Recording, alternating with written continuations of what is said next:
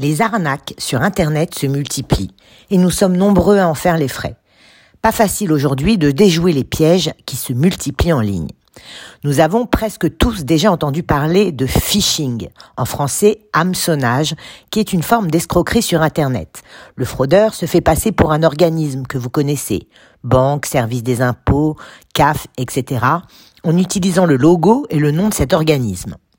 Il vous envoie un mail vous demandant généralement de mettre à jour ou de confirmer vos informations suite à un incident technique, notamment vos coordonnées bancaires.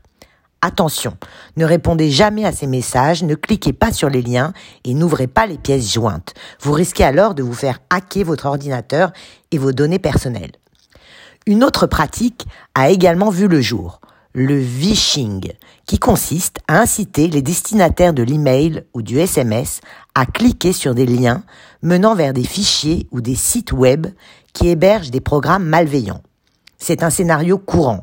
Une personne se rend sur une plateforme de réseaux sociaux et clique sur un lien attractif. Seulement, un écran bleu apparaît avec un message d'avertissement indiquant le numéro gratuit à appeler pour réparer un grave problème d'ordinateur. Un technicien sympathique répond au téléphone, plus que disposé à vous aider, mais pour un certain prix. Après avoir transmis les informations de carte de crédit pour payer, afin de résoudre le problème de l'ordinateur, l'arnaque est terminée et la victime paye le prix fort. Le logiciel ne fonctionne pas et le technicien serviable disparaît. Vous ne parviendrez plus à le joindre l'utilisateur est devenu la nouvelle victime de cette pratique malveillante appelée vishing, l'hameçonnage par téléphone. Les cybercriminels créent délibérément des conditions visant à pousser des victimes peu méfiantes à céder volontairement de précieuses informations personnelles, telles que leur nom, prénom, adresse ou encore numéro de carte de crédit. Grâce à ces informations, les cybercriminels peuvent initier de nombreuses opérations frauduleuses il est parfois difficile pour les personnes de savoir quand elles sont victimes de vishing.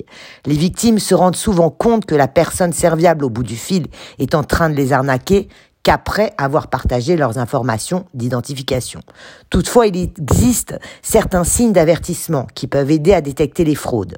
Dans de nombreux cas, les appelants se désignent comme des spécialistes ou autorités dans leur domaine. Ils peuvent se présenter comme des techniciens en informatique, des banquiers, ou même des agents de police. Cependant, si ces appelants sont légitimes, il faut leur demander de s'authentifier. S'ils ne peuvent pas ou ne veulent pas fournir les informations nécessaires, c'est qu'ils ne sont pas dignes de confiance.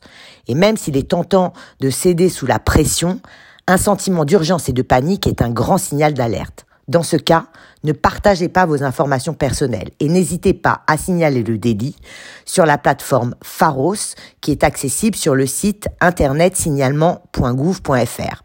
Même si le vishing et son cousin en ligne, le phishing, ne sont pas prêts disparaître, faire preuve de vigilance et d'une forte dose de scepticisme peut aider à réduire le risque de perte découlant de ce type d'escroquerie.